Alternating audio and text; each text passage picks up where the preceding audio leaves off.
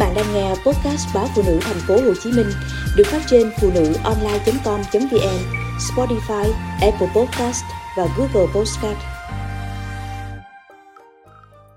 Nồi canh chua mùa nóng Một tuần nhà tôi có hai bữa canh chua. Có lẽ vì canh chua là món dễ ăn nhất trong mùa nắng nóng.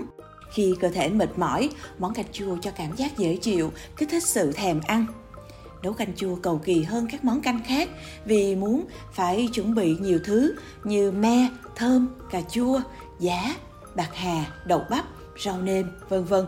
Tuy nhiên tính dễ chịu của canh chua là nhờ các gia vị chua như lá giang, khế, tai chua, lá me. Canh chua có thể nấu với cá, thịt, xương, tôm và canh chua chay thì nấu với đậu hũ, nấm. Cá để nấu canh chua thì phải đúng loại như cá mú, cá lóc, cá bớp, cá đuối, cá ba sa, cá cơm hay cá nục. Ngày xưa, khi nấu canh chua với cá lóc, má tôi thường nêm dưa cải chua. Nếu nấu với cá đuối, dứt khoát trong nồi canh phải có bắp chuối thái sợi. Tôi không hiểu quy tắc này có theo tiêu chuẩn nào hay không, hay kiểu gia truyền, đời này dạy qua đời khác. Rồi rau nêm của món canh chua chuẩn là hành lá, ngò gai, ngổ, quế, tần dày lá. Thì trong món cá giò nấu canh chua, bạn tôi là người Ninh Hòa, Khánh Hòa, dứt khoát phải nêm lá é trắng thì mới đúng điệu. Hay với canh chua cá cơm, có người nấu theo công thức chuẩn, nhưng có người chỉ nấu với lá me non hay với lá giang. Thậm chí có người còn không biết cá cơm có thể nấu được canh chua. Nấu canh chua cần phải chuẩn bị thơm cắt lát, cà chua, các kiểu muối cao đậu bắp, bạc hà, cắt mỏng vừa, giá để ráo và rau nêm cũng thái nhỏ sẵn.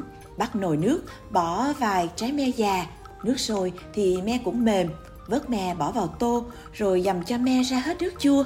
Trong khi chờ gạn sát me, cho cá vào nồi nước sôi. Nước sôi lại, cá chín cho thêm cà chua, cuối cùng là giá, đậu bắp và bạc hà. Để nồi canh chua ngon hơn và thơm dậy mùi, cho thêm ít tỏi phi. Thích ăn cay thì thêm vài lát ớt. Canh chua có thể nấu với tôm, thịt bò và cả với xương. Đơn giản và nhanh nhất là thịt bò nấu với dưa cải và cà chua, ngon đậm đà. Gà nấu lá giang cũng là món canh chua ngon, thích hợp cho mâm cơm đông người và có thể ăn với bún, mì. Mỗi vùng miền có cách nấu canh chua khác nhau tùy theo loại cá, thịt tôm. Người miền Trung thường không cho đường hay phi tỏi vào canh chua cá vì muốn tận hưởng độ thanh, vị ngọt của cá tươi và cũng tùy theo khẩu vị của từng gia đình, thêm hay bớt đồ màu, còn phụ thuộc vào tính khảnh ăn của các thành viên trong gia đình nữa. Có một lần tôi được ăn món canh chua đơn giản, chỉ là ruốc nấu với khế ở Quảng Ngãi, ngon rất khó quên. Về miền Tây, có món canh cá rô phi nấu với mẻ rất ngon. Trong món canh chua hôm ấy, tôi thấy có mùi gừng, cà chua thì là hành, ớt, ở miền Đông Nam Bộ thì có món canh chua cá lăng, ngon tuyệt vời khi nấu với măng chua, bắp chuối. Người miền Nam thích ăn ngọt nên thường nêm đường. Nồi canh chua vì thế có vị ngọt đậm. Mùa nắng, có hôm tôi luộc rau muống, lấy nước làm canh, vắt thêm tí chanh là có tô canh chua cho cả nhà xì sụp. Bây giờ tôi nấu nồi canh chua nhanh gọn và đơn giản nhờ có hộp cốt me bán ở siêu thị. Canh chua phải ăn nóng, múc tô canh chua miếng cà không bị nát rau nêm phải còn xanh, bạc hà đậu bắp thơm, có độ giòn. Tôi thường hay suy nghĩ về tình thương yêu của người mẹ khi nấu nồi canh chua. Ra chợ, chọn cá tươi, rau thì cũng phải tươi mới. Có bà mẹ kỹ tính, không mua thơm cắt sẵn ngoài chợ mà mua về tự gọt. Biết con không ăn được cay, nhưng món canh chua cá phải có xíu ớt bỏ vào cho bán mùi tanh của cá.